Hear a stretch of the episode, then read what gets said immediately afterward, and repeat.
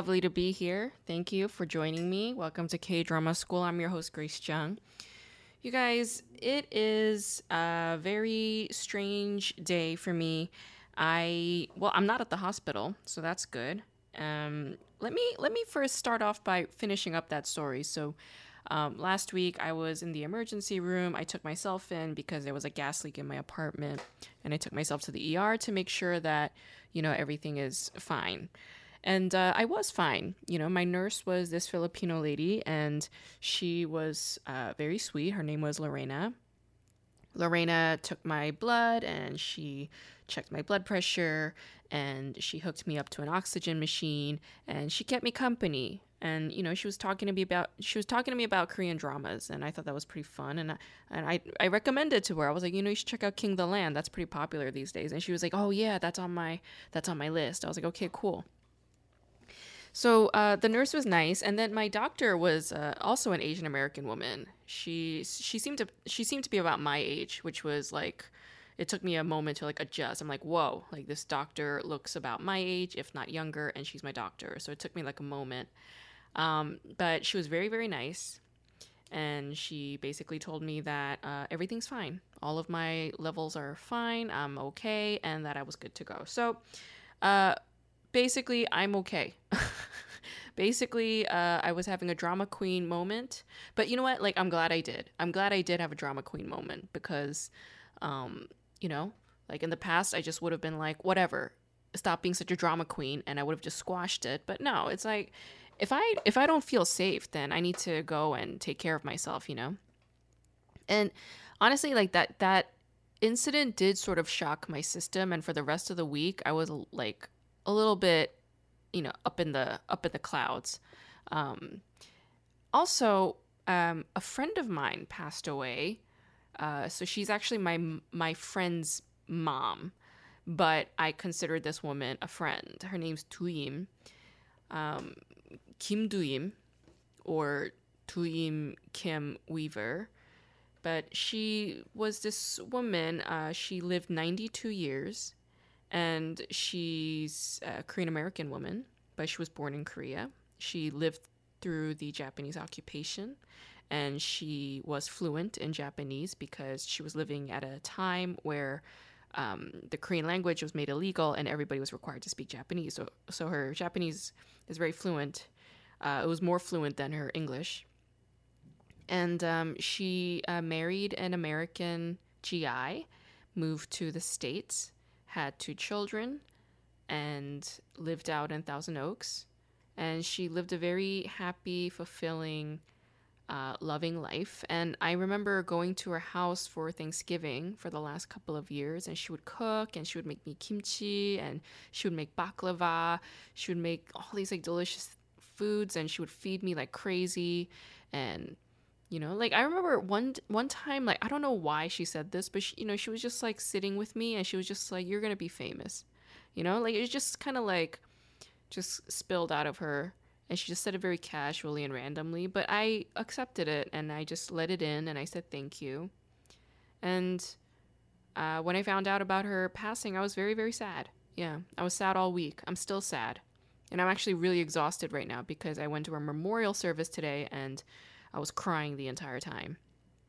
So um, I guess I'll dedicate this episode to uh, Tuim, Tuim Mamanim, and um, yeah, she was just such a wonderful woman, such a loving woman, and I could tell that she had a wonderful influence on her community because that memorial service was full. So many people showed up, and everybody was just like gushing about how special they felt in her presence. Yeah, she was like really one of these people who just emanated warmth from her center, and people really felt nourished by it and nurtured by it. And it just showed me, like, oh, that is what a successful life looks like. You know, like a successful life doesn't look like, you know, big crowds and like, you know, overcome, like, like putting things out there like output that's not that's not what a successful life means a successful life is like who remembers you Who remembers you for something wonderful that you did for them? Like, who remembers you for doing something uh, that made their heart feel seen and safe, right? Like, yeah, that's what people remember. That's what people want. It's not this all this other stuff like output, output, right? Speaking of output, um, my my final manuscript is due tomorrow. Um, well, it will be due the same day that you, you're listening to this podcast, so it's due Monday, and um, I am very satisfied with the book. I'm satisfied with the book, and I'm really excited for for the book to reach you guys. Um, and uh, I already got some good news from my editor saying that, yeah, the you know the market seems um, like that that this book is in high demand. Basically, is what he's telling me. So um, I'm really excited for that and uh, all of that. Um, I'm happy that my career is, you know, moving in this direction and that things are opening up and all of that. But, you know, like what I recognize from today's memorial service is that I want my future to look somewhat like hers. You know, I want people to show up and say that they felt like a similar kind of, you know, warm, fuzzy, good feeling having known me, right? Because that's that's how I felt knowing Tuim. I, I feel so lucky to have met this woman and to have spent some time with her because she's like this living relic, you know? She was this living relic of you know, like surviving occupation, surviving the Korean War, surviving immigration, surviving so much. And in the end, she was like a happy woman, a happy woman, loving woman, caring woman. And to me, that is what success looks like. So, um, yeah, let's let's try and remember that. Okay, so uh, I know I've been saying that I'm gonna be covering King the Land, and let me tell you something. Like I it took a lot for me to decide to really keep my word and cover King the Land because this past week I found the show Anna starring Bae Suji which is on Amazon Prime. It's uh, marketed as an Amazon Prime original in the United States. In the other countries, no. This is this is not an Amazon Prime original series. This is a Coupang Play original series. And this is such a good show. Like i after i was like wait why did i put off on this? I guess like because uh, you know amazon prime like they pick the shittiest posters. Their artwork does not pull my interest at all. They really need to figure out a way to market k dramas better on amazon prime because amazon prime has some really decent shows but they they really got to work on this shit because i saw this show hovering around but i just it didn't catch my eye. And whatever, I, that's not what I'm going to be covering today. So, okay, but I wanted to cover that. I really wanted to cover Anna. Like, I wrote two steno pads full of notes while watching Anna. That's how like deep and rich that show is. So if you have not seen Anna, watch it. Go see Anna immediately. And I will be covering that show on K Drama School. So please check it out. But okay, today I'm going to be discussing King the Land. Uh, obviously, uh, this is a show starring Yuna from Girls' Generation and Junho from 2PM. I mean, this is a late millennial K-pop fan fan kid's dream come true. Okay, like I am not a late millennial, um, so this actually doesn't mean a great deal to me because I'm not a Girls' Generation or a 2PM fan. Like I, like I heard their music. It was like around, but I wasn't like a die-hard Girls' Generation 2PM fan. Um, I was already kind of past my K-pop fandom phase by the by the time that they got popular. But like these two, oh my gosh, yeah, power couple because everybody knows Girls' Generation and 2PM. They were like gods in the I don't know, in like the like 2005 onwards, like 2008, 2009, like around then, they were like gods. So to see these two come together, like what a screen power couple like dream come true, right? The show was written by writer Che Um, who I believe is a fairly new writer because I can't find anything else in her filmography. It's possible that this is her first show, but um, like don't quote me on that. I'm not sure. But this was a very satisfying rom com. I really, really liked it because, uh, you know, like not all rom coms are good. Not not all rom coms are successful, but this one it was it was really great. So, number one, like the theme of smiling on this show is very interesting, right? Like, because me growing up as a girl and a woman in the United States, I've been told to smile by men since I was a little kid. Yeah, men would always tell me to smile since I was a little kid. Women never asked me to smile, but men, they would tell me to smile all the time. And it's such an inappropriate request. It's so inappropriate because like asking me to switch up my mood just to accommodate them. Oh my god, that's all kinds of fucked up, right? So yeah, it's rude to tell a woman to smile. Okay. So we cover that, right? But in the hospitality industry, employees are expected to smile. They are expected to maintain a pleasant face, pleasant mannerisms, pleasant voice. This is very much the the atmospheric demand. And I feel like this job expectation is very comparable to a K-pop stars, okay? Because it's not that different from a hospitality service in that K-pop stars are expected to smile all the time and seem happy too, right?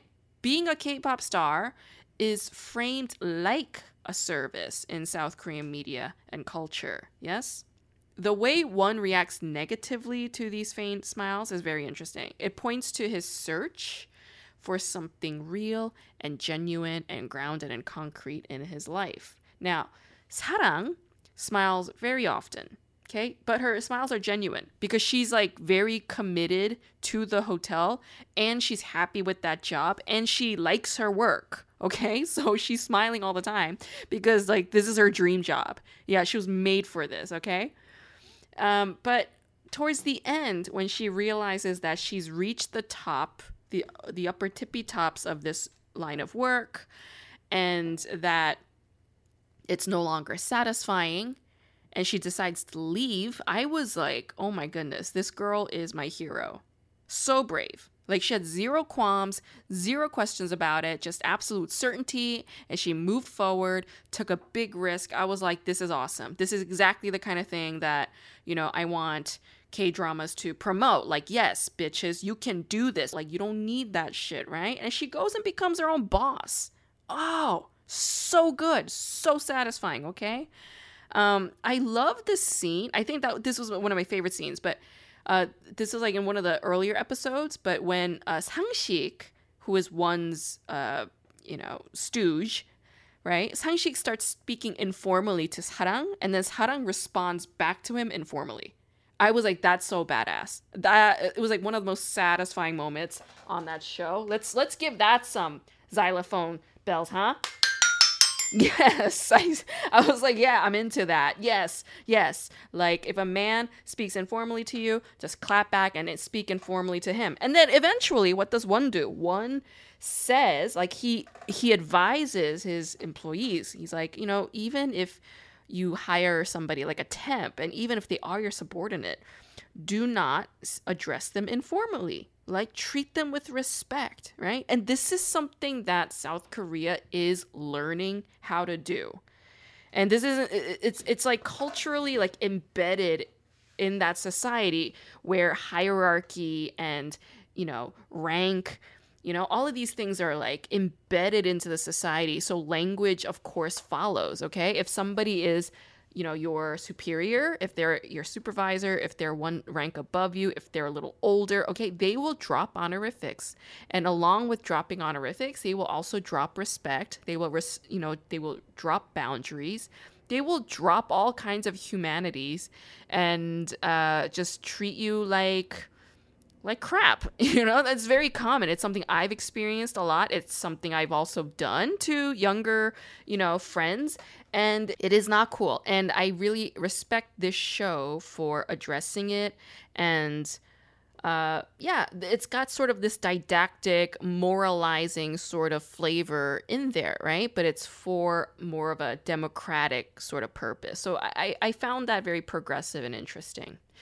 Now, all of the women on this show work jobs that require a lot of emotional labor, right? There's Sarang working at a hotel, She has to smile all day. She has to meet people's needs and demands and hospitality. Okay, so that's emotional labor. And then her friend Tae, who works in retail, okay, that's also a lot of emotional labor. She has to smile, she has to grin, she has to pretend like everything's okay. And then there's Pyeonghwa, who works as a flight attendant. Same thing. Flight attendants have to smile, they have to be polite, they have to treat you like a baby, okay? All of this is emotional labor. So all three women are working emotional labor. There's a book written by sociologist Arlie Russell Hochschild, published in 1979, called The Managed Heart, and she documents the emotional labor of flight attendants and customer service workers who offer a lot of emotional labor like smiling, keeping a soft tone, inquiring on a patron's level of comfort, asking if they need anything, okay? This is not dissimilar from what nurses are expected to do in hospitals, right? And what Hochschild found is that these emotional labor jobs are primarily occupied by women because women are just by default expected to be more emotionally available, regardless of whether or not that's true, you know, for each individual woman. And these emotional labor jobs are also severely underpaid compared to jobs that require zero emotional labor, right? This show gives recognition to the difficulty of emotional jobs where women are expected to put aside their own feelings to accommodate everybody else's feelings. Okay, emotional labor is a very difficult job, and compartmentalizing requires a great deal of emotional intelligence. And as we see, you know, executives like Won or Sang-shik, they do not have as much emotional intelligence as these three women. And these three women do a lot to teach him stuff and show him the ropes of what this emotional labor requires. And I was just like, okay, yeah, this show, it's like, it's really speaking to me. I love it. The show also recognizes the importance of upper management to to first notice and to take action when there are injustices that on the floor staff experience, right? Because like when you work in retail or as a flight attendant or at a hotel, right? Like where emotional demands are high and some patrons can be very rude, right? Like these people who are working there, they're not allowed to be rude.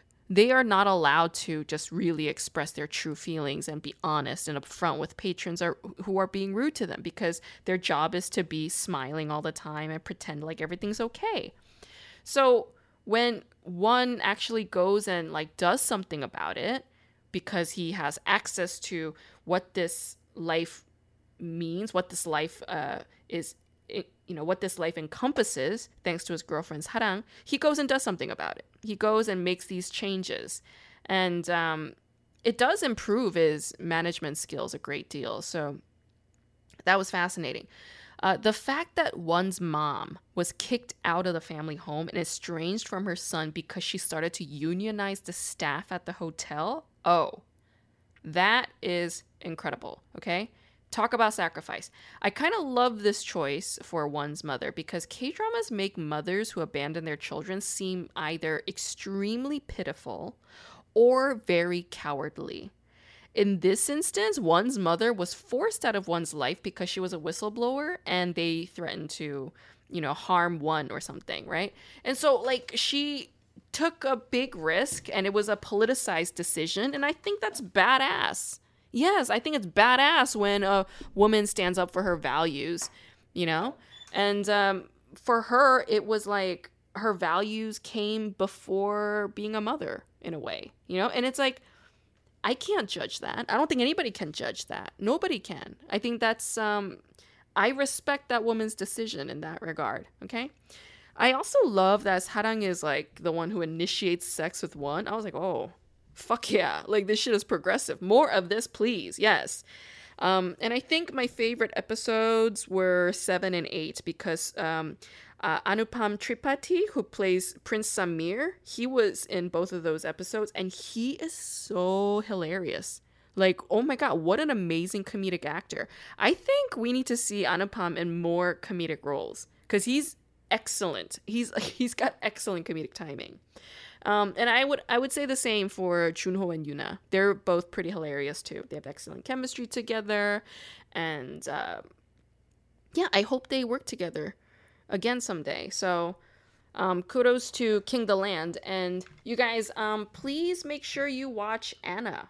I I highly recommend this show because like I think it's better than Squid Game. That's right, you heard it here first.